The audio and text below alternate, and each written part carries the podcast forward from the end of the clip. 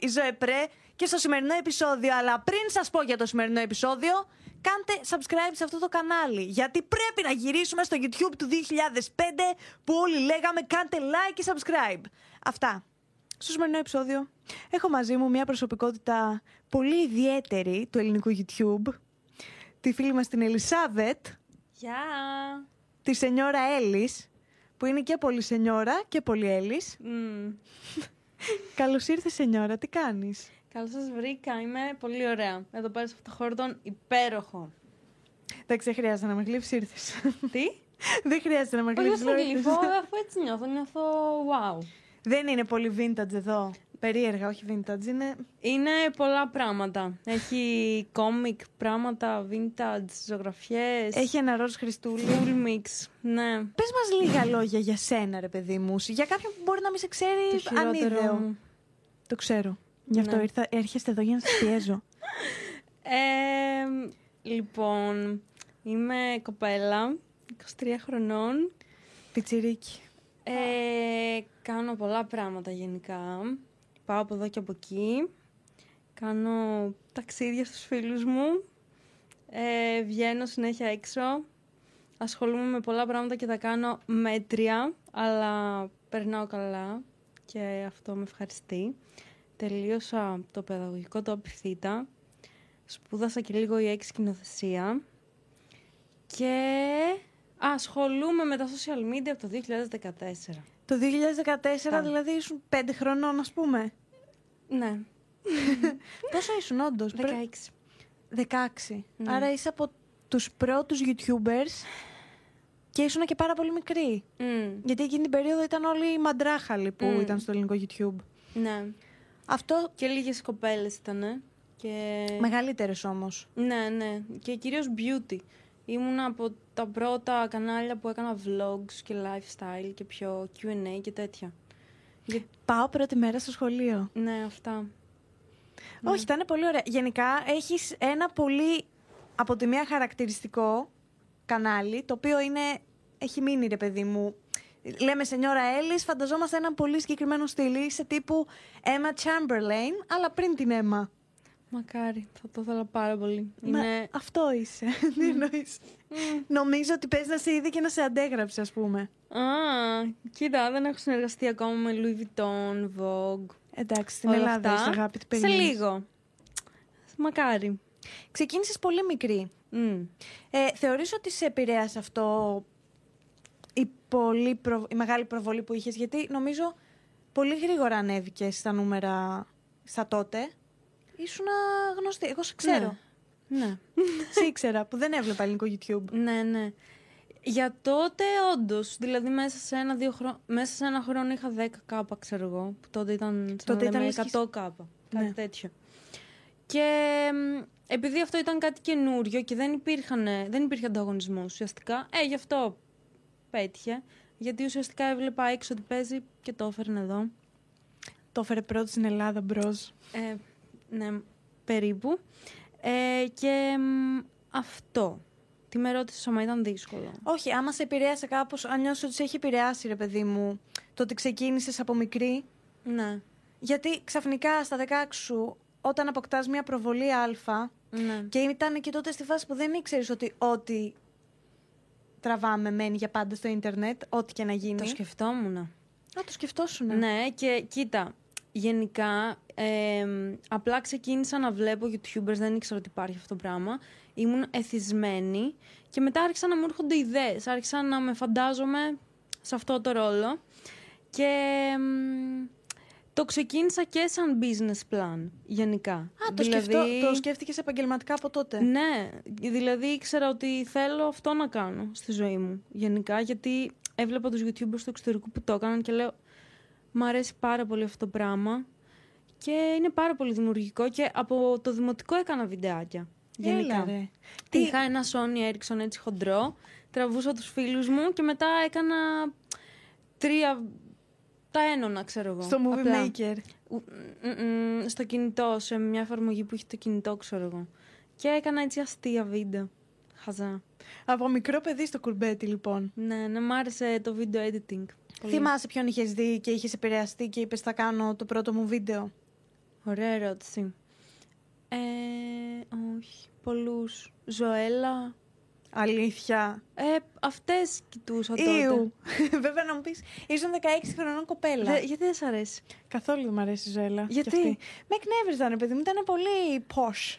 Τι είναι αυτό; Πολύ. μ, Καθώς πρέπει. Ναι, και δεν περνούσαν και κάποιο ιδιαίτερο μήνυμα. Α, Ήταν οκ. πολύ ανάλαφροι, πολύ. Οκ. Εμένα Ανάλαφρο αυτό μ' άρεσε, content. γιατί ήταν απλά χαρούμενοι. Όντως. Και chill. Θεωρείς ότι τότε είχες κατάθλιψη, ας πούμε; Ο, κλινικά δεν είχα ποτέ κατάθλιψη. Γιατί Δεν δεν, σου- μου αρέσει να το λέω και να μην έχω γενικά. Ναι. Θεωρώ ότι είναι εντάξει. Ε, μπα. Πιο, οι πιο dark στιγμές μου ήταν στη Δευτέρα Γυμνασίου και στο τρίτο έτος.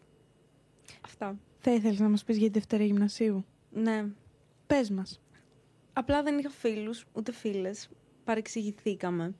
Έκανα κάτι και όλες σπάστηκαν μαζί μου, δεν μιλούσανε. Και απλά πήγαινα στο σχολείο και ήμουν μόνη μου.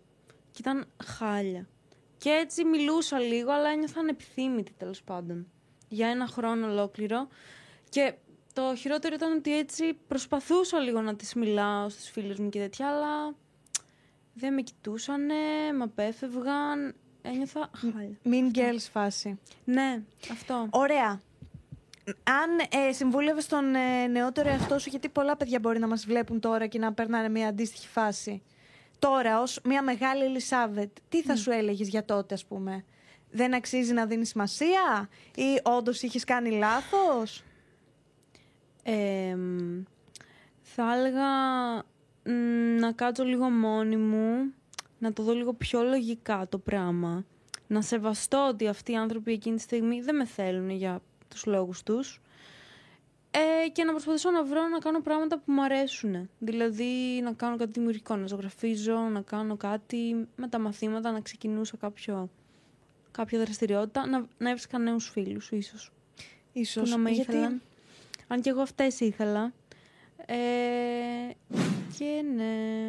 Έχω ξεχάσει το αίσθημα του να μην υπάρχω στο ίντερνετ. Δηλαδή, όταν με σκέφτομαι πλέον, σκέφτομαι όλο αυτό που έχω χτίσει. Γιατί πιο πολύ ταυτίζομαι με αυτό. Το κάνω και τόσα χρόνια, 7. Δηλαδή, είναι η μισή μου ζωή σχεδόν. Το 1 τρίτο της ζωής μου είναι. Είμαι Πω, 23. πω, ναι. Είναι το 1 τρίτο της ζωής μου.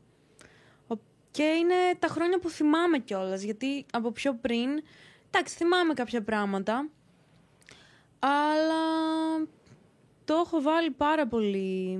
Έχω ταυτιστεί με αυτό το χαρακτήρα που έχω δημιουργήσει.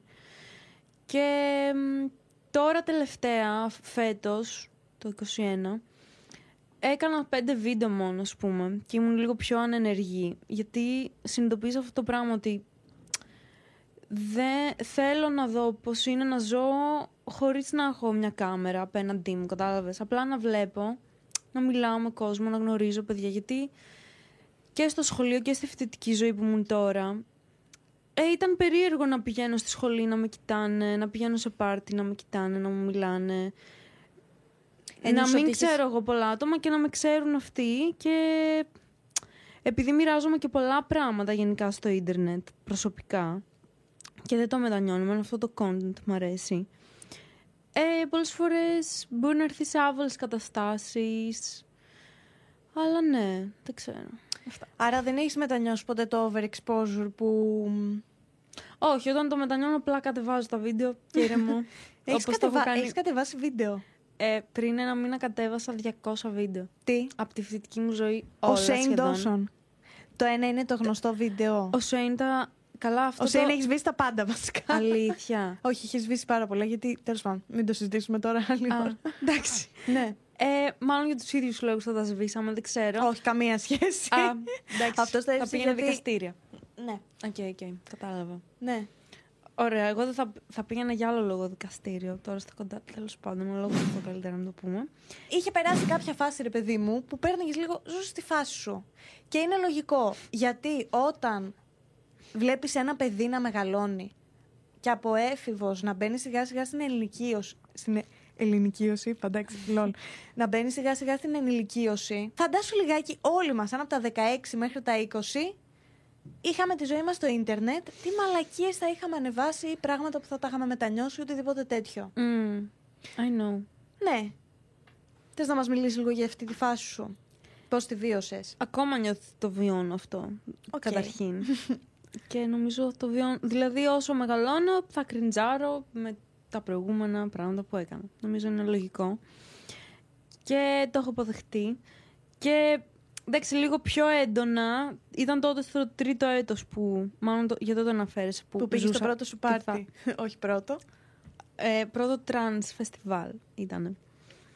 Τρανς, όχι με τη δική μας έννοια αυτού του καναλιού LGBTQI, με την έννοια της μουσικής trance. Ναι, αυτό. Δεν μετανιώνω για τίποτα, γιατί έμαθα μέσα από όλα αυτά τι να κρατάω για μένα, τι να μην μοιράζομαι. Το πιο δύσκολο είναι όταν μπλέκονται τα λεφτά σε αυτό το θέμα. Όταν ε, εγώ από τη στιγμή που θέλω να είναι η δουλειά μου αυτό το πράγμα, έχει ένα αντίκτυπο. Άμα επιλέξω να ανεβάσω κάτι, θα το δουν οι εταιρείες που πιθανόν να θέλουν να συνεργαστούν μαζί μου.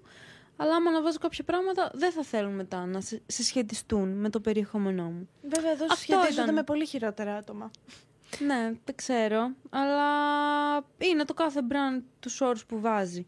Και εντάξει, μαλακίες λέω, και το ακόμα πιο δύσκολο για μένα είναι και το response του κόσμου, ειδικά όσο πιο μικρή ηλικία έχεις τέλος πάντων, όταν ανακαλύπτεις τον κόσμο, που συνέχεια τον ανακαλύπτεις, αλλά τέλος πάντων, Ρε εσύ, νιώθω ότι εσύ σε εκείνη τη φάση, σαν να γύρισε ο κόσμος σου. Αυτό μου έβγαζε σε μένα. Ότι ξαφνικά από εκεί που ήσουν. Σαν να άνοιξες τα μάτια σου. Σαν Ναι. να συνειδητοποιήσει κάποια πράγματα.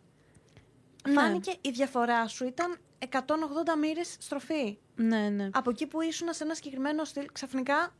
Who is that? Κοίτα, το βασικό ήταν ότι σταμάτησα να είμαι θρησκευόμενη. Γιατί ήμουν πολύ θρησκευόμενη.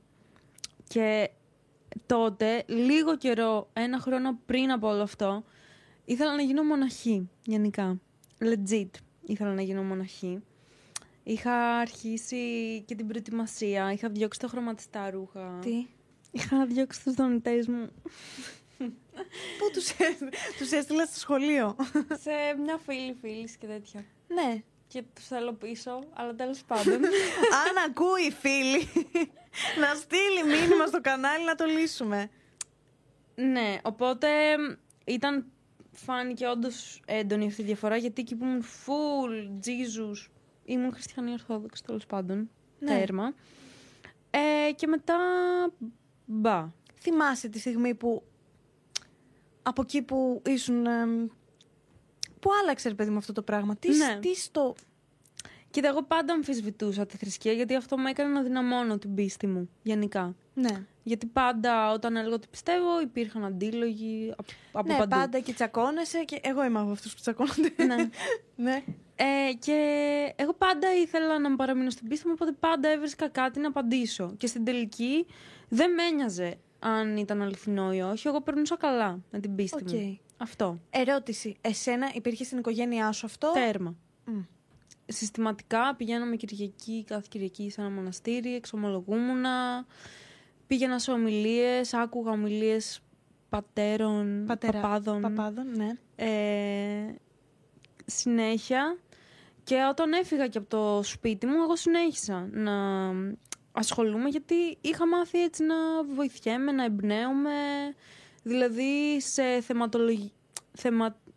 το περιεχόμενο Μ' αρέσει κάπως, είναι έτσι αυτό το spiritual που μιλάνε Ναι. για τη ζωή, για το θάνατο, Ναι. μιλάνε για τα πάντα. Δεν μιλάς για το κομμάτι της εκκλησίας που είναι... Όχι, όχι, όχι. Για το πιο spiritual Ναι, για όλο το κομμάτι υπόλοιπο. μιλάω. Το, γενικά της θρησκείας σαν θρησκεία. Εγώ Τύπους. κρατούσα πιο πολύ το spiritual κομμάτι. Που απλά επειδή δεν ακούς συχνά, ούτε στο σχολείο δεν μας μιλούσε κανείς για το θάνατο, για τις σχέσεις τις ανθρώπινες, για ψυχολογία και τέτοια, για τη χαρά, για τη λύπη. Όλα αυτά δεν τα άκουγα από κάπου.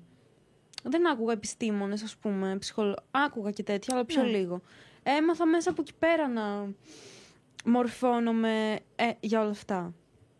Ε, και όταν τελείωσα το σχολείο, συνέχιζα από εκεί πέρα να... Άρα ακούγες και τον ε, Κονάνο. Ναι, εννοείται. Σίγουρα. Τον ο τύπος είχα δει είναι και από icon, κοντά. νομίζω. Ναι. Γενικά. Μμ. Και για μένα που δεν πιστεύω, είναι πολύ συμπαθής τύπος. Ναι, ναι, είναι. Τον έχει Και άλλοι γνωρίσει. είναι. Ε, είχα πάει σε ομιλία του. Of Τι μας course. λες; Yes. Ωραία. Ήθελα να εξομολογηθώ και σε αυτόν, αλλά τελικά δεν έκατσα. Δεν σου κάτσε. Όχι. Θα το δεν κάνεις τον τώρα. κυνήγησα πολύ. Ήθελα πιο πολύ. Τώρα δεν θα πήγαινα. Τώρα εντάξει. Ε, άρα, από μικρή μεγάλο σε μια οικογένεια που πίστευες...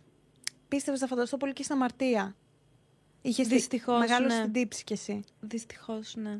Νομίζω ότι όλοι όσοι έχουμε μεγαλώσει, και εγώ είμαι από πολύ θρησκευόμενη οικογένεια, η μάνα μου δηλαδή. Αυτή είναι η οικογένεια. ε, αλλά ε, μου έχουν μείνει και εμένα κάποια κατάλοιπα, ενώ δεν πιστεύω αιώνες. Τύπου από το δημοτικό και μετά, εγώ δεν πιστεύω. Μμμ. Οπότε σου μένουν κατάλοιπα ακόμη και σήμερα. Μμμ. Φουλ. Και είναι ένας από τους λόγους που θέλω να πάω πολύ μακριά από την Ελλάδα για κάποιο χρονικό διάστημα. Γιατί σε φάση στην Ασία, κάτι τέτοιο, Κάτι που έχουν να τελείως αφήσεις- άλλο πολιτισμό, κουλτούρα, πνευματικότητα, όλα αυτά είναι τελείως διαφορετικά γιατί εδώ πέρα είναι πάρα πολύ συνδεδεμένο και με την πολιτεία και με παντού, ξέρω εγώ, αυτό το πράγμα. Ναι. Και ειδικά αυτό και, μ- και με την οικογένειά μου συνεχίζει να είναι σε αυτό τον κύκλο και θέλω να επικοινωνώ με την οικογένειά μου, οπότε συνέχεια Προσπαθείς αναβιώνεται αυτό το πράγμα, κατάλαβες; να... Triggering λίγο είναι αυτό. Είναι λίγο triggering, ναι. Δηλαδή, θέλω να καθαρίσει τελείως από όλο αυτό με την αμαρτία και τις ενοχές και την τροπή και. Φίλε, με αυτό όμως μεγαλώνεις και είναι πάρα πολύ δύσκολο. Ειδικά εσύ που ήσουν λίγο πιο μέσα σε αυτό το πράγμα. Ναι. Θέλει αρκετή ψυχοθεραπεία για να φύγεις από αυτό. Ψυχοθεραπεία ή απλά πάρτι.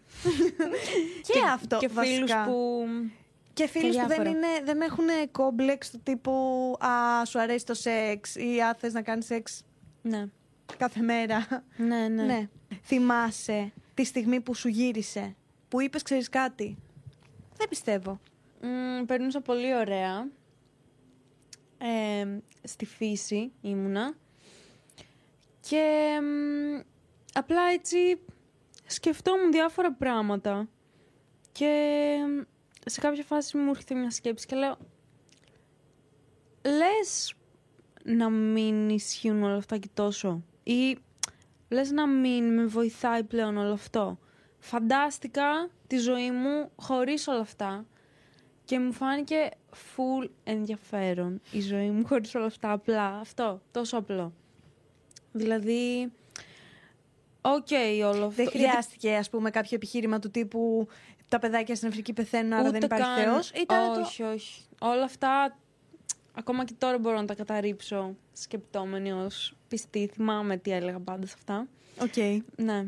Ότι οι, οι αδύναμοι πρέπει να υποφέρουν για να πάνε στον παράδεισο. όχι, όχι. Ότι ο Θεός... ο Θεός... Έχει ένα σχέδιο για όλους. Όχι. Ε, είναι σαν να ράβει ένα χαλί από πάνω και εμείς βλέπουμε μόνο τα ξέφτια από κάτω. Δεν μπορούμε να καταλάβουμε τι κάνει. Οπότε τα παιδιά στην Αφρική είναι αυτά τα ξέφτια. Δεν Ωραία. ξέρουμε τι κάνει. Α, Αυτό εγώ είχα ακούσει, αυτό. Ωραία. Ναι, δεν ξέρω. Ωραία, Ωραία μάλιστα. πράγματα.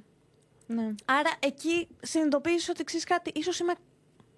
Ίσως και να είναι κατάλοιπο από την οικογένειά μου τελικά όλο αυτό και να είναι ο μόνος τρόπος να νιώθω μέλος κάπου. Παίζει αυτό καθόλου; Αυτό δεν το σκέφτηκα. Ε, μ, Γιατί πολλές φάσεις περνάμε, ας πούμε, που είμαστε σε καταστάσεις απλά γιατί νιώθουμε ομάδα. ναι. Και ειδικά σαν έφηβες. Όντως, όντως. Αυτό το συνειδητοποίησα μετά από καιρό, μετά από μήνες, όταν... Ε, εντάξει, στην αρχή ήταν πάρα πολύ δύσκολο βασικά, γιατί ένιωθα αβοήθητη. Δηλαδή, πάντα τον προσευχόμουν ένιωθα πάρα πολύ ωραία και τέτοια. Και μετά δεν ήξερα τι να κάνω, απλά ήμουν sad. Είχες Και έλεγα, ελπίδα ότι κάποιος Έτσι ακούει. είναι ο κόσμος γενικά. Απλά είναι sad. δεν προσεύχονται. Και... μ, Τι; θυμάμαι τι. Ε, μ, και μ, ναι, ήταν. Ένιωθα απλά μόνη μου. Γιατί ξέρεις, άμα πιστεύεις στο Θεό. Αυτό, Ακόμα και όταν περπατάς ναι. το βράδυ. Ε, λες την προσευχή και λες, με προστατεύει κάποιος. Ναι, αλλά να σου πω κάτι. Με την Κατάλαβες. ίδια λογική δεν θα προστατευόντουσαν όλοι και δεν θα υπήρχε κακό. Τέλος πάντων. Είναι Ωραία. ανάλογο το τι εννοείς προστασία. Γενικά. Τέλος Θε- πάντων. Θέλεις να κάνουμε συζήτηση; Όχι, όχι, άστο, για άστο. μύθο. Όχι. να γυρίσει το triggering είναι αυτό. Ωραία, εντάξει ρε παιδί μου. Ε, Έγινες και vegan σε κάποια φάση; Ήμουνα από Δευτέρα Λυκειού μέχρι τρίτο έτος. Είχα φάει πέντε φορές κρέας, έτσι, επειδή μου έδωσαν. Και τώρα συνεχίζεις κανονικά; Ήμουν vegetarian, sorry. Ναι. Vegan ήμουνα... προς το τέλος. Όχι, όχι. Vegan ήμουνα για ένα μήνα. Για δύο μήνες. Δηλαδή ήμουν Αναπεριόδους. vegetarian και αναπεριόδους έλεγα τώρα vegan. Και γενικά τώρα τρώω σε μεγάλη βάση vegan. Μ' αρέσει το τυρί, ωστόσο. Ε, αλλά και αυτό έτσι προσπαθώ λίγο να μην το παίρνω και τόσο συχνά καθημερινά. Και το κρέας το αποφεύγω όσο μπορώ. Μ, τρώω μόνο με κόσμο, κυρίως, δηλαδή μόνη μου δεν θα κάτσω να πάρω κρέας. Οκ, Αλλά άμα ναι. είμαι έξω και είναι πολύ μακριά κάτι, ένα φαλάφελ κάτι, ε, μπορεί να πάρω. Και επίσης δοκιμάζω και ένα πολύ ωραίο φαγητό. Ας Οκ, πούμε, κατα- ιδιαίτερο Κοκκινιστό. ε, που δεν το έχω δοκιμάσει. Και επίσης, εμένα αυτό που με ενδιαφέρει είναι να μην υποστηρίζω τη- τη βιομηχανία. Οπότε, Ναι. άμα είμαι σε ένα. Άμα ψήνουν οι φίλοι μου ή η οικο- η οικογένειά μου και ήδη τα έχουν αγοράσει τα κρέατα, ήδη θα τα φάνε, Ναι. μπορεί να δοκιμάσω. Γιατί δεν δίνω τα χρήματά Οκ, μου, τα ναι. έχουν δώσει άλλοι και να μην το φάω εγώ, θα το φάει η αδερφή μου, ξέρω Ναι. εγώ, ή ο φίλος μου. Τι κάνει η Αντριάννα; ναι. Μμ, η Αντριάννα. Έλα γλυκούλα μου, είναι πανέμορφο παιδάκι. Ναι. Όλες, όλες οι αδερφές μου είναι γαμάτες. Η Αντριάννα τώρα πάει Δευτέρα Λυκείου. Μαλάκα, μεγάλωσε. Ναι. Η Θεανό είναι τρίτη γυμνασίου που σου μοιάζει full Θεανό. Δεν ξέρω αν την έχεις δει. Και της το λένε και στο σχολείο. Εντάξει. Μοιάζεται πάρα πολύ. Τα φιλιά μου στη Θεανό που είμαστε ίδιες και είμαι σίγουρη ότι είναι πανέμορφο το κορίτσι. Δείξτε μου μετά. Πριν δεν μοιραζόσουν τόσο προσωπικά πράγματα όσο μοιράζεσαι τον τελευταίο καιρό. Τι Έχουμε είναι; καταλάβει λίγο ότι έχεις πονέσει αυτή, αυτή την περίοδο. Συνειδητοποιείς λιγάκι ότι χωρίς να μιλάμε, ξέρω, για σένα. Δεν το Ναι, θεωρείς είναι πολύ περίεργο. λίγο creepy. Είναι. Και Είναι creepy. εκτός από εμάς, το ξέρει και το κοινό σου. Πώς σε κάνει να νιώσεις αυτό; Ρε, είναι λίγο περίεργο. Από την άλλη νιώθω απλά λες και έχω πολλούς φίλους. Γιατί, για παράδειγμα, πάω έξω σε κλαμπ και με ρωτάνε «Ελισάβη, τι έγινε καλά, είσαι τώρα, τι έγινε με αυτό, ξέρω εγώ». Ναι. Είναι, άμα όλος σε παρακολουθεί και όντως ενημερώνεται και νοιάζεται και τέτοια, γιατί και εγώ παρακολουθώ άλλους YouTubers. Όντως νοιάζονται πάντως, να ξέρεις. Μμ, το νιώθω. Ρε, άπειρες φορές έχω κλάψει από συγκίνηση όταν συναντάω από κοντά άτομα και μου λένε κάποια πράγματα. Δηλαδή, και σου λέει, επειδή και εγώ είμαι. Ταυτίζομαι με αυτούς, γιατί και εγώ είμαι fan girl από πολλά άτομα. Το καταλαβαίνω. Δηλαδή, και εγώ, ειδικά όταν πήγαινα σχολείο, ένιωθα φίλες μου τις YouTubers που έβλεπα. Full και με επηρέαζαν πάρα πολύ. Οπότε το καταλαβαίνω πάρα πολύ. Έχω επιλέξει να το παίζω αυτό και από την άλλη πλευρά της δημιουργού και να είναι το κοινό απέναντί μου. Και εντάξει, κάποιες φορές νιώθω ότι κάνω oversharing, πώς να το πω. Ναι, oversharing. Αλλά στην τελική περνάω πράγματα που περνάνε όλοι. Δηλαδή και οι Ναι. πόνες. Όλοι πονάμε. Μ, Δεν κατάλαβες. σε ενοχλεί λίγο όμως που μπορεί να είσαι κατά, ξέρω εγώ, να έχεις χωρίσει μόλις, να έχει γίνει οτιδήποτε και θα σου στέλνουν μηνύματα γιατί χώρισε, τι έγινε.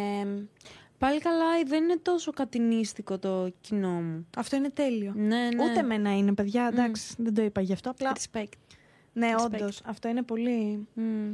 Άρα δεν είσαι σε αυτή τη φάση. Απλά σου στέλνουν όλα καλά, bro. Ναι, μου. ναι. Ε, κατινίστικα μου στέλνουν άτομα που δεν με ακολουθούν. Που απλά έτσι, Είδανε τα story. ναι. Ή έρχονται μια στο τόσο στο προφίλ μου και απλά βλέπουν κάτι και λένε τι έγινε; Δεν ξέρω. Δεν ξέρω. Δεν μπορώ να το καταλάβω αυτό το κατινίστικο.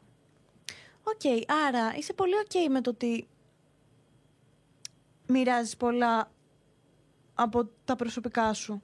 Δεν σε πιάνει αυτός. σου- Γιατί εγώ πολλές φορές έχω φόβο, ας πούμε, ότι α, μην τα πω όλα και αυτό και νιώθω, ότι, νιώθω πολύ ότι εκτίθομαι. Μμ. Είναι, δεν μπορώ να σου εξηγήσω. Όχι, καταλαβαίνω. Ε, τώρα τελευταία, ε, επειδή γνώριζα άτομα που δεν με ήξεραν και τα συμπαθούσα, ξέρω εγώ, ήθελα να γίνουμε φίλοι, κάτι τέτοιο. Και μετά αυτά τα άτομα πήγαιναν και έβλεπαν όλο το περιεχόμενό μου. Και ήταν σαν να... ή- ή Ήταν πάρα πολλά βήματα μπροστά στο πόσο με ξέρουν σε σχέση με το πόσο τους ξέρω εγώ. Ναι. Και εκεί φρίκαρα λίγο. Γιατί λέω, άμα κάποιος κάτσει και δει το περιεχόμενο μου, όντως μπορεί να καταλάβει πάρα πολλά πράγματα. Μα- Λες και, και επειδή λες και έχουμε αράξει 10 ώρες, ξέρω εγώ, και του έχω πει πράγματα για τη ζωή μου. Και εγώ, όταν θέλω και εγώ να συσχετιστώ με έναν άνθρωπο που δεν το κάνει αυτό, που είναι ανώνυμος ας πούμε, ή που είναι στα social media μόνο για τη δουλειά του, που όσο μεγαλώνω γενικά βλέπω ότι οι πιο ενήλικες ε, το Δεν χρησιμοποιούν τα- κυρίως για τη δουλειά, δεν κοινοποιούν πράγματα chill γενικά. Είναι ένα προφίλ με δύο φωτογραφίες Ναι, ναι. από το 2011. Και αυτό εμένα με αρέσει, μ' αρέσει πάρα πολύ να το βλέπω γενικά. Έλα το θεσσαλονικιώτικο. Μμ. με αρέσει. Και γι' αυτό και εγώ τώρα έσβησα, είχα 600 από στο Instagram, άφησα 50. Γιατί λέω, άμα με γνωρίσει τώρα κάποιος, γι' αυτό το έκανα. Δεν θέλω να κάτσεις και να με στοκάρει και να καταλάβεις Και πολλά να- για μένα. Θέλω να. ναι, το πώς είμαι τώρα, ας πούμε, όχι πώς αυτό, είμαι από τα αυτό 16 γιατί μου. είναι παρελθόν. Ό,τι υπάρχει στο social media είναι παρελθόν. Και. Κάθε μέρα είμαστε και άλλοι άνθρωποι, έτσι. Ναι. Αυτό. Και, Και, πάει με- σπίτι και σβήνει και τα προηγούμενα. και ανεβάζει. Σκέφτηκα. ναι, μία φορά. Κάθε μέρα, ό,τι ανεβάζει την επόμενη το σβήνει. Μμ. Μην το κάνεις, εντάξει. υπερβολή. Και, και μένα με κρατάει πίσω αυτό. Δηλαδή, όταν μπαίνω στο προφίλ μου στο Instagram καμιά φορά και απλά έτσι βλέπω, ε, μένω κολλημένη εκεί πέρα. Και τώρα που τάζωσα και καθάρισα, νιώθω, νιώθω ότι είμαι πιο πολύ στο τώρα. Λέω τώρα τι θέλω να ανεβάσω, κατάλαβες. Ενώ παλιά έβλεπα μ, τι ανέβαζα. Μάλλον κάτι τέτοιο να ανεβάσω και τώρα. Κάτι ναι, τέτοιο, όντως, κατάλαβα τι κατάλαβες. λε. Θέλεις απλά να έχεις μια εξέλιξη στην οποία δεν θα στην επηρεάζει το παρελθόν σου. Κάπως έτσι. Ή τουλάχιστον να κάνω κάτι καινούριο. Γιατί άμα κοιτάς πάντα το παρελθόν... Τώρα αυτό συγκεκριμένα για τα social media το λέω. Για τα post και τέτοια. Ειδικά αφού θέλω να είναι η δουλειά μου και, και τα νούμερα παίζουν ρόλο σε αυτό. Ξέρεις, μπαίνεις σε αυτή τη σκέψη τι πιάνει πιο πολλά likes, παλιότερα. Το σκέφτεσαι κι εσύ αυτό τώρα; Όταν βλέπω, ας πούμε, ή εσένα ή το Ginger ή άτομα που είναι λίγο. Δεν μπορώ να. Είστε μια τε- ξεχωριστή κατηγορία ανθρώπων, νομίζω. Ναι. Δεν είστε στο μυαλό μου σαν ο κλασικός influencer. OK.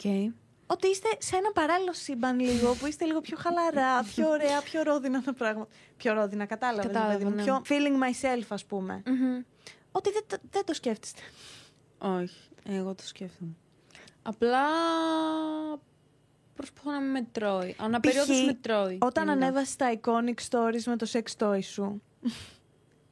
Ήμασταν όλοι σε φάση. Τι ανέβασε η Queen; Αλήθεια. ναι.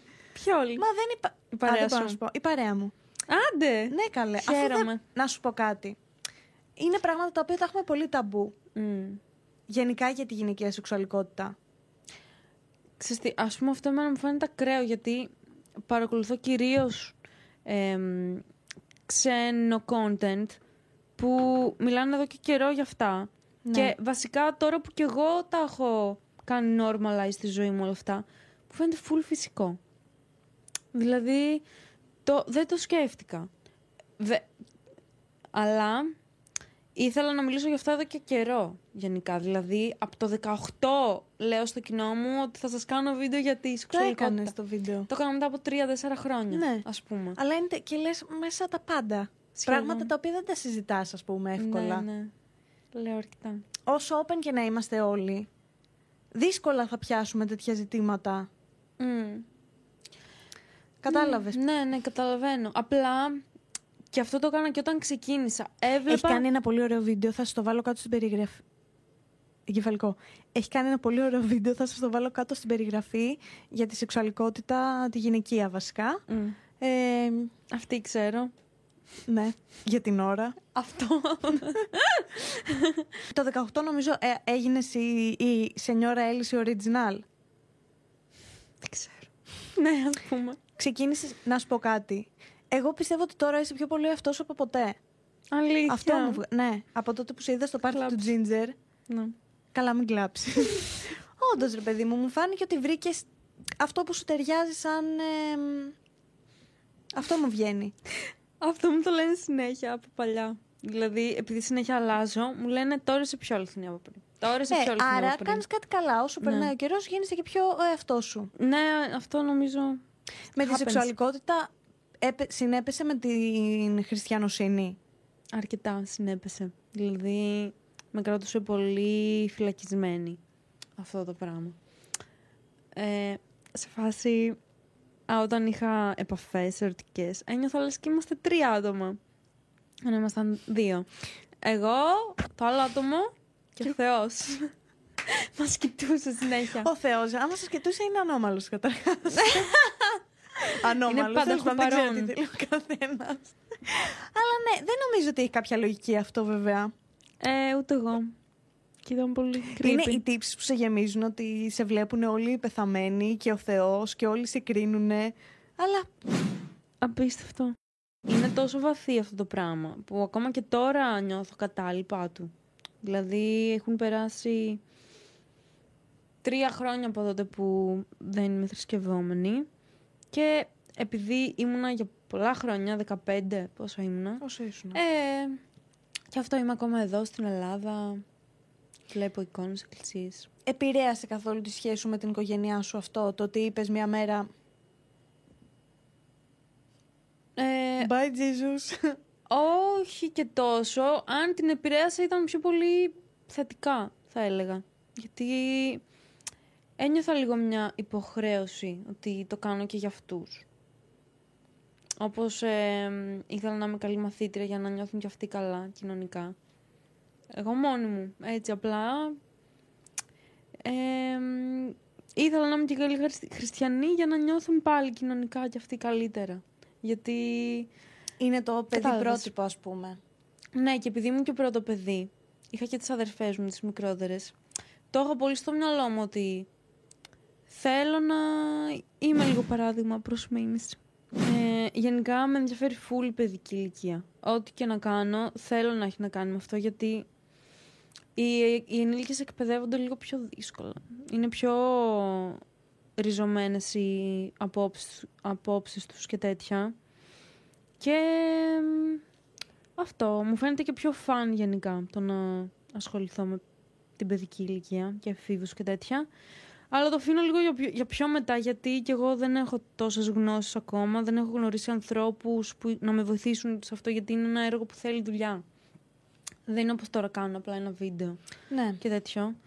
Ε, μ, αυτό. Να το θα παλέψεις δείξεις. πάντως, γιατί θα βοηθήσεις. Ναι, ειδικά στην Ελλάδα σ- έχουμε ανάγκη σε αρκετά θέματα. Ήδη έχουν αρχίσει πολλές ομάδες να... στο ίντερνετ. Έχω δει που ασχολούνται με αυτά τα θέματα και με σεξουαλική διαπαιδαγώγηση, επιστήμονες, ψυχολόγοι και τέτοια ανεβάζουν πράγματα. Ε, μ, Τα περισσότερα μαθαίνουμε στα παιδιά μας ε, όσον αφορά τη σεξουαλική παιδεία είναι το δεν κάνει να σε πιάσουν στα ευαίσθητα σου σημεία οποιοδήποτε. φόβος δηλαδή απλά. ο φόβος το πώς να προστατεύσεις τον εαυτό σου από Ναι. τους άλλους. Αυτό Ναι. νομίζω μαθαίνει. Και αγόρια και κοριτσιά όταν είναι μωρά. Ναι, ναι. Δυστυχώς. Και αν προσθέσεις και όλους, όλες αυτές τις τύψεις που είναι ριζωμένες μέσα μας από, τη, από το θρησκευτικό χριστιανικό κράτος, ε, ναι, δεν πάνε καθόλου καλά τα πράγματα. Βέβαια, θεωρώ ότι είναι τελείως διαφορετικό τώρα από ό,τι ήταν στις δικές μας. Όχι; Να είναι καλά το TikTok. Ναι, Μμ, όντως. μμ. Συμφωνώ ότι σίγουρα έχουν κάνει και πολύ κακό τα social media. Καλά, ναι. Πάρα πολύ κακό, γιατί βλέπεις παιδάκια τα οποία θέλουν να βάλουν lip fillers. Εντάξει, άμα το, θε, άμα το θες όντως και θεωρείς ότι αυτό θα σε κάνει να νιώσεις καλά, οκ. Αλλά το Γυμνάσιο. Ναι ρε εσύ, Ή που δεν- ανεβάζουν το σώμα τους στο γυμνάσιο, δημοτικό. Ναι. Είναι ε, πρώτον επικίνδυνο. Δεύτερον, είναι λίγο κρίμα να προσπαθεί συνέχεια να παίρνεις επιβεβαίωση και να σεξουαλικοποιήσει τον εαυτό σου από τόσο μικρή ηλικία. Ναι, αυτό. Δεν ξέρω, παθαίνω σοκ γιατί καταλαβαίνουν πάρα πολύ καλά τα παιδιά. Ας πούμε, στο TikTok βλέπουν τι κάνουν οι μεγαλύτεροι, τι έχει νούμερα και απλά το αντιγράφουν και... ε, Δεν ξέρω. Είναι λίγο... Κι εγώ στεναχωριέμαι. Βέβαια, νομίζω κι εγώ αυτό θα έκανα, άμα ήμουν στην ηλικία τους. Το... Δεν ξέρω. Μπορεί, ναι. Θέλει καθοδήγηση, ρε φίλε, και θέλει να κάτσεις και να ασχοληθείς όντως. Αυτό είναι ένα σοβαρό θέμα. Και δεν λύνεται με μαλώματα και περιορισμούς και τέτοια. Ισχύει. Γιατί το παιδί βλέπει ότι αυτό έχει νούμερα, θέλει νούμερα, κάνει αυτό. Είναι πολύ λογικό. Οπότε πρέπει να κάνεις να το εξηγήσεις. Δεν είναι λίγο στενάχωρο όμως το ότι η ζωή μας έχει καταλήξει νου... να, είναι... να κυνηγάμε τα νούμερα. Όχι Εντάξει. μόνο εμείς οι influencers. Λέω. Γενικά. Ναι, και μου έχει κάνει πολύ εντύπωση στο TikTok που καταλαβαίνω ότι τα σχόλια απλά κάνουν σχόλια που ξέρουν ότι θα πάρουν like. Δηλαδή δεν... Γι' αυτό νομίζω υπάρχει και τόση τοξικότητα, γιατί είναι εύκολο το να πάρεις like άμα γράψεις κάτι... Κακό. Ναι. Και ε, δεν υπάρχει πρωτοτυπία στα σχόλια. Δηλαδή απλά βλέπουν τι παίρνει like, γράφουν κάτι παρόμοιο. Ακόμη και στο σχόλιο, ρε φίλε. Ποιος σχέστηκε να πάρει like στο σχόλιο; Μμ. Ναι, ακόμα και αυτό. μας Έχεις νοιάζει. περάσει φάσει που έχεις φάει hate στο ίντερνετ που δεν μπορούσες να το διαχειριστείς; Πάντα προσπαθώ να το διαχειριστώ. Τότε στο τρίτο έτος με αυτό το πάρτι και αυτά ήταν τα πιο δύσκολα γιατί ήταν μισά-μισά. Δηλαδή τα μισά σχόλια που έπαιρνα ήταν ενθαρρυντικά, τα άλλα μισά αποθαρρυντικά. Και δεν το είχα συνηθίσει αυτό. Δηλαδή είχα συνηθίσει να είναι το μεγαλύτερο μέρος κομπλέ σχόλια. Και ήταν δύσκολο. Πολύ. Γιατί ένιωθα, όπως ένιωθα και στη δεύτερη γυμνασίου, σαν να μην με θέλουν. Έκανα κάτι που μου άρεσε και με έδιωχναν. Ήταν πολύ πληγωτικό. Εσύ όταν το έκανες αυτό το βίντεο, ήσουν σε φάση που θέλω να το μοιραστώ. Είναι από τα πρα... Μοιράζομαι τα πάντα. Οπότε είναι άλλη μια εμπειρία που θέλω να τη μοιραστώ. Γιατί ξαφνικά άλλαξα, ρε παιδί μου. Ναι. Εγώ δεν το σκεφτόμουν έτσι. Απλά αυτό ένιωθα, αυτό έδειξα. Δεν σκεφτόμουν ότι τόσο πολύ διαφορετικό είναι αυτά από αυτά που δείχνω τόσο καιρό. Εγώ νιώθω ότι υπάρχει μια συνέχεια σ- σε αυτά που κάνω, γιατί μόνο εγώ ξέρω τι βιώνω. Ισχύει. και αντιλαμβάνομαι τις συνδέσεις. Ε, τώρα κάποιος στο ίντερνετ εννοείται θα νομίζει ότι από το ένα πηδάω στο άλλο και τέτοια, αλλά υπάρχει ροή γενικά. Και εγώ το αντιλαμβάνομαι, γι' αυτό μου βγαίνει. Φυσικά και δεν... Καταρχάς, νομίζω ότι τα βίντεο σου, εγώ στα 18, εγώ στα 19, εγώ στα 20. εγώ στα- Όχι, ανά δύο χρόνια το κάνεις. Α, ναι, ναι. Ανά ένα είναι. Κάθε ναι. χρόνο. Ε, αυτά τα βίντεο δείχνουν Μμ. το, την αλλαγή της σκέψης σου ανά χρόνο. Μμ. Οπότε, αν κάποιος είναι φαν, μπορεί να το παρακολουθήσει αυτό. Τώρα, κάποιος άκυρος που απλά ήταν το πρώτο βίντεο σου που είδε, λέει ας πούμε εντάξει, τι φάση. Αυτό που βλέπω είναι ότι αν δω ένα σχόλιο και είμαι σίγουρη ότι λέει βλακεία, ούτε που μ' αγγίζει. Μ, Γελάω. Δηλαδή στο TikTok, τα σχόλια που μου κάνουν ε, δεν, δεν με επηρεάζουν σχεδόν καθόλου. Γιατί- Ξέρω το μυαλό μου, ξέρω γιατί κάνω ό,τι κάνω. Πολλά πράγματα τα κάνω απλά για πλάκα και άλλα τα παίρνω σε σοβαρά. Πω, πω, αυτό είναι το χειρότερο, ρε φίλε. Είναι το χειρότερο, όντως. Οπότε σε αυτές τις περιπτώσεις δεν με νοιάζει. Γιατί άμα άλλος παίρνει στα σοβαρά την πλάκα μου, δεν καταλαβαίνει το χιούμορ μου. Ναι. Οκ. Φουλ σεβαστό. Ε, αλλά γιατί κάθεσαι και βλέπεις. Ε, Τέλος πάντων. Αυτό. Και άμα δω ένα σχόλιο και με πειράξει, κάθομαι και σκέφτομαι γιατί με πειράζει. Μήπως Έχω είναι σαν να ανασφάλεια. επιβεβαιώνεται μια φωνή που ήδη έχω ίσως Ναι. στο κεφάλι μου, κατάλαβες. Γιατί και εγώ έχω ανασφάλειες για κάποια πράγματα που λέω, που ανεβάζω, που κάνω. Και απλά όταν το ακούω, είναι σαν να ακούω τις φωνές μου συνέχεια. Α, μαλάκα, όντως. Αυτό είναι το χειρότερο. Mm. Λες, α, αυτός είδε ότι πάχυνα. Αυτός είδε ότι έχω μεγάλη μύτη. Αυτός Mm. είδε ότι. ξέρω εγώ. Πάντως είχα δει κάπου στο ίντερνετ ότι άμα μιλήσεις και δείξεις όλα αυτές τις ανασφάλειές σου, ε, δεν τις κρύβεις τέλος πάντων, βλέπεις άμα ο άλλος θέλει να σε θεραπεύσει ή θέλει να σε κατασπαράξει.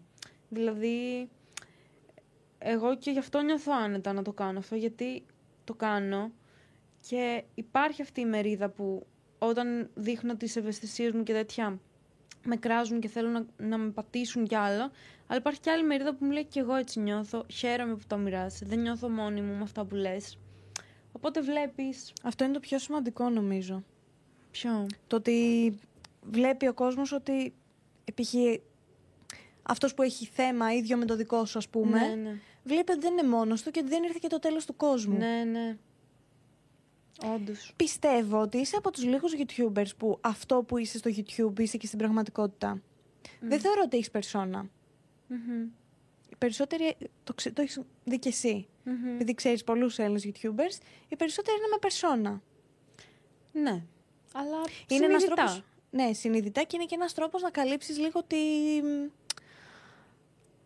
να κρατήσεις πράγματα για σένα. Ναι, εσύ ναι. είσαι εσύ, 100%. Ε, ναι, εσύ το έχεις ξέρω. καταλάβει αυτό; Ε, ναι, λίγο. Βασικά, ε, έτσι ξεκίνησα. Δηλαδή, αυτή ήταν, αυτό, αυτή ήταν η περσόνα που ήθελα να έχω. Οπότε Γιατί θα ήταν πιο έγινες η εύκολο για περσόνα μένα. σου. Κατά... Ναι. ναι. Ε, αυτό το λέγει και η Έμα.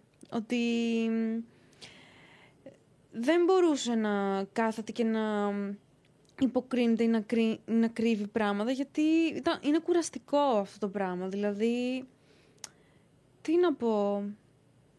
Κοίτα, γενικά κάνω πολύ edit τα βίντεο μου.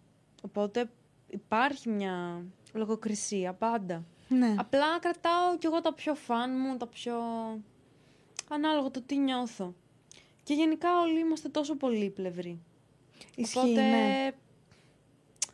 Δηλαδή και με το γόρι σου αλλιώς, με την οικογένειά σου αλλιώς. Στο ίντερνετ αλλιώς. Στο TikTok αλλιώς, στο YouTube αλλιώς. Στη σχολή αλλιώς. Όλοι έχουμε περσόνες παντού, ξέρω εγώ. Η αγαπημένη σου περσόνα ποια είναι; Αυτή τη στιγμή η... Λοιπόν, να πω τρεις. Η Ναι, Doja άντε. Cat, η Rihanna και η Emma Chamberlain. Και η Best Dressed. Η YouTuber. Doja Cat την αγαπώ, εννοούσα από τις δικές σου περσόνες. Α, Αλλά και αυτό μου άρεσε η Οκ. απάντηση. από τις δικές μου... Πότε νιώθεις πιο πολύ αυτό σου, ρε παιδί μου; Όταν, ε, όταν έχω πλάκα. Δηλαδή, δείχνω ότι όταν υπάρχει μεγάλες, μεγάλες αντιθέσεις σε αυτά που λέω. Δηλαδή, βιώνω κάτι full χάλια και μετά το παίρνω full στην πλάκα και λέω... «Μμ, κατάλαβες. Κατάλαβα, ναι. Αυτό. Όταν γελάς σε κηδεία, ας πούμε. Κάτι τέτοιο. ναι. Δυστι... Δεν ξέρω αν είναι καλό αυτό. Όχι, είναι ένας τρόπος ε, να αντιμετωπίζεις κάποια πράγματα. Η σενιόρα Άλλης μου την έπεσε μόλις στο στούντιο. Όσο δεν ακούγατε. Σενιόρα, έχεις κάνει τρελό glow up. Ξέρεις τι μου έχει κάνει εντύπωση; Που το πρόσωπό σου είναι ολόιδιο τόσα χρόνια. Όχι, με την καλή έννοια. Έφυγε η παιδικότητα, αλλά δεν είναι ότι έχει αλλάξει το πρόσωπό σου δραματικά. Μμ. Έχει φύγει απλά η παιδικότητα. Και έχεις γίνει μια σεξι γυναίκα. Μεγάλη. Όχι μεγάλη. Ενήλικη. Ωραία. Εκτός από αυτά, τίποτα. Βίντεο στο YouTube, κάνεις και το podcast σου. Yes. Το Και σπα- DJ παίζω. Α, ναι, παίζεις και. τη- Όντως, φίλε, όντως. Ναι, μ' και αρέσει είσαι τέρμα. καλή DJ. Ε, περνάει ο κόσμος καλά, νομίζω και αυτό μετράει. Εντάξει, τεχνικά απλά κάνω αλλαγές. Δεν. Ε, διαλέγω τραγούδια ουσιαστικά. Από όλα δηλαδή είναι το πιο ευχάριστό σου να φανταστώ. Γιατί Ε, είναι εκείνη την ώρα και τέλος. ναι, ναι, ναι, μ' αρέσει πάρα πολύ. Και μ' αρέσει τα πάρτι, οπότε είναι γαμάτο να επιλέγω τη μουσική που θέλω να ακούω. Και γενικά χορεύω, κάνω. Ό,τι κάνω στο πάρτι το κάνω. Πάμε, Ελισάβετ μου, στις ερωτήσεις του κοινού από το Instagram. Yes, φυσικά. Φαντάζα μου έλεγε όχι. Τι θα έκανα; ωραία, αυτό ήταν το κρίμα. Ε, ωραία. Κανένα tip για body positivity και αυτοπεποίθηση που θεωρείς βοηθητικό; Το body positivity δεν μου πολύ αρέσει σαν όρος. Προτιμώ το body neutral, ουδέτερο. Γιατί εμ, θεωρώ ότι το σώμα είναι κάτι που ίσως έχουμε δώσει και υπερβολική αξία. Και γενικά το χρησιμοποιούν, ειδικά το γυναικείο σώμα, εμπορευματοποιείται πάρα πολύ και τέτοια. Και μπαίνουμε κι εμείς στη διαδικασία να πουλήσουμε το σώμα. Τέλος πάντων, που δεν το κατακρίνω καθόλου, αλλά το να νιώθεις απλά ότι αυτό είναι το σώμα μου και chill, θα έχει και τις τραγάδες και τα τέτοια.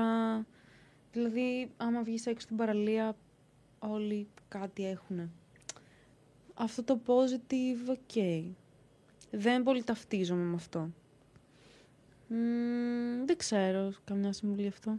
Θα, θα σου έλεγα να ψάξεις πιο πολύ για το body neutral, εμένα αυτό μου αρέσει. Και επειδή γενικά το σώμα μας αλλάζει συνέχεια, δεν γίνεται και εμείς συνέχεια να αλλάζει το άμα νιώθουμε θετικά ή αρνητικά με το σώμα μας. Δηλαδή, άμα απλά αποδεχτείς ότι το σώμα σου θα αλλάζει συνέχεια. Ε, και ανάλογα με την ψυχολογία σου, αυτά που τρως, τις ανάγκες σου, Ε, δεν χρειάζεται συνέχεια να νιώθεις θετικός και whatever. Ή βέβαια δεν χρειάζεται και συνέχεια να νιώθεις αρνητικός. Όχι, εννοείται. Να σου πω λίγο προσωπική εμπειρία. Ναι.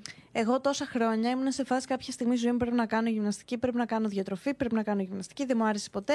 Μπορεί να ήμουν στα πιο χαμηλά μου κιλά και ήμουν σε φάση. Ε, έχω ακόμη κιλιά, φαίνεται ακόμη κιλιά μου, τα μπράτσα μου, τα μπούτια μου, κατάθλιψη, τρίχες μου. Ε, γιατί έχω γεννηθεί τριχωτή. Αυτό είναι πολύ κλασικό στις μελαχρινές. Όλοι νομίζω θυμόμαστε τον εαυτό μας, δημοτικό, να κλαίμε Τέρμα. με τις τρίχες στα πόδια. Που ρε Όντως. φίλε, ένα παιδάκι. Και εδώ. Πες, επειδή φορούσαμε, χρειαζόταν να φορέσουμε φούστα, ας πούμε, στις γιορτές. Ε, δεν, το θεωρώ τόσο τραγικό. Τραγικό, τραγικό, τραγικό και στενάχωρο. Ένα παιδάκι να κλαίει και να στεναχωριέται γιατί έχει τρίχες στα πόδια. Και να Είναι. παρακαλάει τη μάνα του να του ξηρίσει τα πόδια. Γιατί ζούμε σε αυτή την κοινωνία που είναι κατεστραμμένη, ρε φίλε. Έχω, το έχω ζήσει κι εγώ να κλαίω και να έβαλα την αδερφή μου Τετάρτη Δημοτικού και μου ξύρισε τα πόδια χωρίς να το πούμε στη μάνα μου. Θυμάμαι και εμένα να κλαίω και να υποφέρω. Συζητάω τώρα και μ- με άλλους ανθρώπους που είχαν το ίδιο πρόβλημα σαν παιδιά ή που βλέπουν τα παιδιά τους να αντιμετωπίζουν αυτό το πρόβλημα. Και λέω ρε φίλε, ήμασταν παιδάκια πρώτον, που ένα παιδάκι δεν θα έπρεπε να τον νοιάζει η τρίχα στο πόδι. Ούτε η κυλίτσα. Είσαι παιδί. Μμ. Δεν μπορώ να σου το εξηγήσω. Είναι πολύ διαστρεβλωμένη θεωρώ η εικόνα που έχουμε για τον εαυτό μας. Με βάση τα, αυτά που βλέπουμε στα social media. Body dysmorphia. Ναι. Μμ. Κοίτα, γενικά, ε, ποτέ δεν θα, μπορούσαμε, δεν θα μπορέσουμε να έχουμε οπτική για το σώμα μας πώς είναι όντως από όλες τις γωνίες και τέτοια. Μόνο, μόνο οι άλλοι θα το βλέπουν αυτό. Εμείς τι, μόνο από καθρέφτες και άντε από άμα πάνω, δούμε το κανένα καθρέφτη- χειρότερο. Τι; Και από πάνω. Ή από πάνω. που το βλέπεις κλουκ, κλουκ, κλουκ, κλουκ. Ναι. Κοιτάξει. δεν ξέρω. Εμένα με νοιάζει περισσότερο πώς νιώθω, όχι πώς φαίνομαι. Κατάλαβες.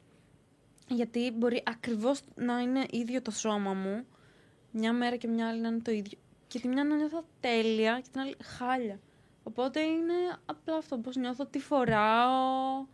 Απλά το, τέτοια. το λάθος μας είναι ότι δεν έχουμε καθόλου επαφή με το σώμα μας. Μμ. Δηλαδή, δεν μας βλέπουμε πολύ γυμνούς. Είναι πάντα καλυμμένο το σώμα μας, οπότε έχουμε... Θεωρώ ότι είμαστε αποκολλημένοι λίγο. Οκ, κατάλαβα.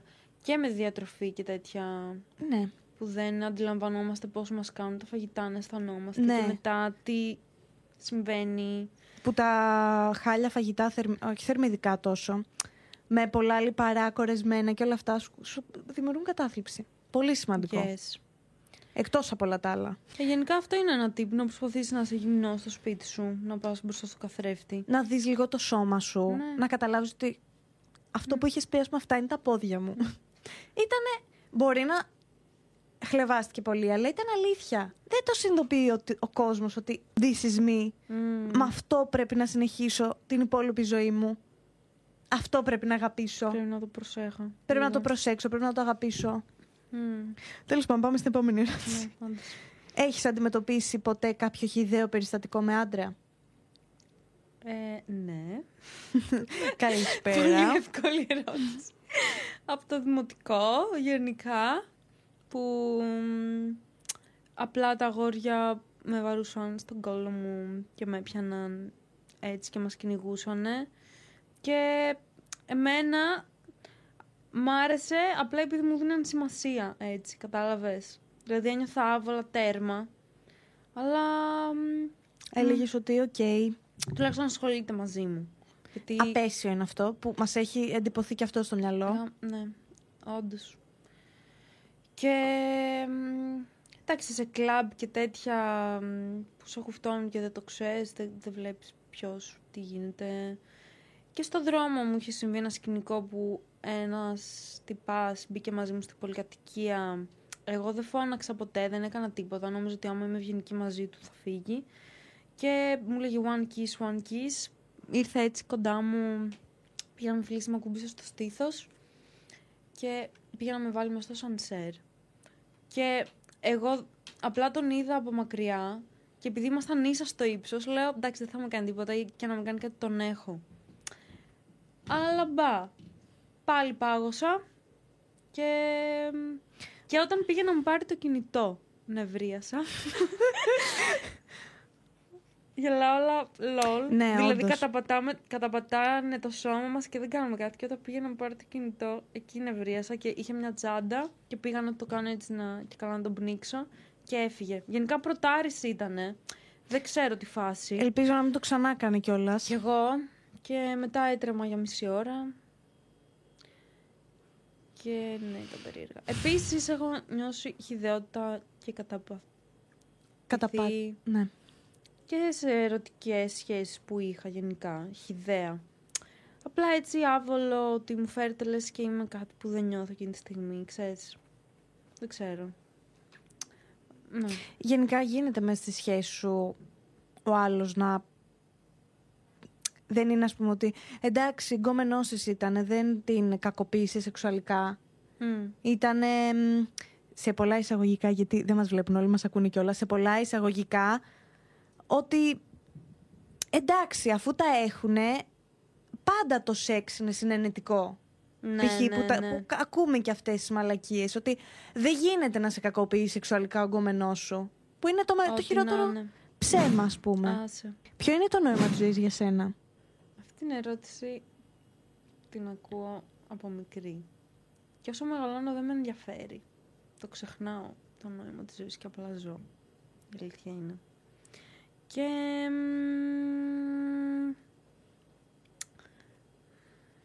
απλά είμαι εδώ, είμαι κάποια και θέλω να κάνω πράγματα, προσπαθώ να τα κάνω. Αυτό. Οκ, ε, πολύ λογικό μου ακούει. Κοίτα, γενικά, ρε, είναι πολύ δύσκολο να καταλάβεις τι νόημα έχει η ζωή σου για σένα. Γιατί, α, ωραία, ε, Οκ, τον- κατάλαβα τι εννοείς, ναι. ναι, για κάποιους το νόημα της ζωής σου είναι να βοηθάνε. Μμ. Για κάποιους το νόημα της ζωής τους είναι να αγαπιούνται ή να αγαπάνε Μμμ. ή να έχουν λεφτά. Μμ. Αλλά για έναν πιο μέσο άνθρωπο θεωρώ ότι είναι πολύ δύσκολο να καταλάβεις το λόγο που ζεις. Και αργείς να το βρεις. Ίσως γι' αυτό σε βοηθούσε η θρησκεία. Θα ήταν περήφανος για σένα ο, δεκα, ο δεκάχρονος εαυτός σου; Θα Θα σοκαριζόταν. ήταν κάτι που δεν περίμενε, ναι. Άλλα φανταζόμουν. Άλλα συνέβησαν. Αλλά νομίζω θα ήταν... Θα χαιρότανε. Γιατί... Μ, όπως και εγώ τώρα σκέφτομαι πώς θέλω να είμαι σε 30 χρόνια. Αυτό με τραβάει προς τα εκεί, κατάλαβες; Το ίδιο νομίζω θα συνέβαινε. Ναι, Κατάλαβες; Κατάλαβα. Στο λέω, Κάτι τέτοιο. ήθελες να γίνεις παπαδιά. Όχι παπαδιά, πώς λέγεται. Καλόγρια. Μ. Μοναχή. Φίλε, πώς θα την πάλευες; Καταρχήν, ήμουν ερωτικά απογοητευμένη. Πρώτον. Και δεύτερον, λέω, αφού ο Χριστός είναι ο καλύτερος από όλους τους άντρες και τους ανθρώπους. Κυρίως τους άντρες, γιατί ήμουν απογοητευμένη από το αντρικό φύλλο. Ναι. Θα παντρευτώ αυτόν. Λύθηκε το θέμα. Κατα- Αυτό ήταν το podcast, σενιόρα. Εύχομαι να πέρασεις καλά. Πέρασα καταπληκτικά. Έτσι Δεν λέμε κατάλαβα όλοι. πώς πέρασε ο χρόνος. Και Πολύ ωραία. μιλάμε μια μισή ώρα. Ε, μ, σε ευχαριστώ πάρα πολύ που ήρθες και που μιλήσαμε έτσι. Ένιωσα ότι σε γνώρισα λίγο παραπάνω. Βέβαια, νομίζω ότι, επειδή και εγώ σε παρακολουθώ χρόνια, ότι τελικά σε ξέρω... Αυτό είναι το creepy. Αλλά Ωραία. εντάξει. Ε, να πάτε να κάνετε follow τη σενιόρα και like Μμ. και subscribe και comment. Yes. Πρέπει να Αλλά πεις όχι κάτι για να toxic κλείσουμε. comment, please. Όχι toxic comment, δηλαδή για το Θεό. Ωραία. Με το αριστερό. Ποιοι- κάνει κάποιος σταυρό του με το αριστερό, η καθολική, ή το έχω στο μυαλό μου αυτό; Νομίζω θα σε γελάσω. Δεν ξέρω, βαριέμαι. Ε, μ, πρέπει να πεις κάτι για να κλείσουμε. Να πάτε σε πάρτι, παιδιά. Άμα κάνουμε πάρτι να έρθετε. Και η παρέα με pansexuals είναι πολύ ωραία.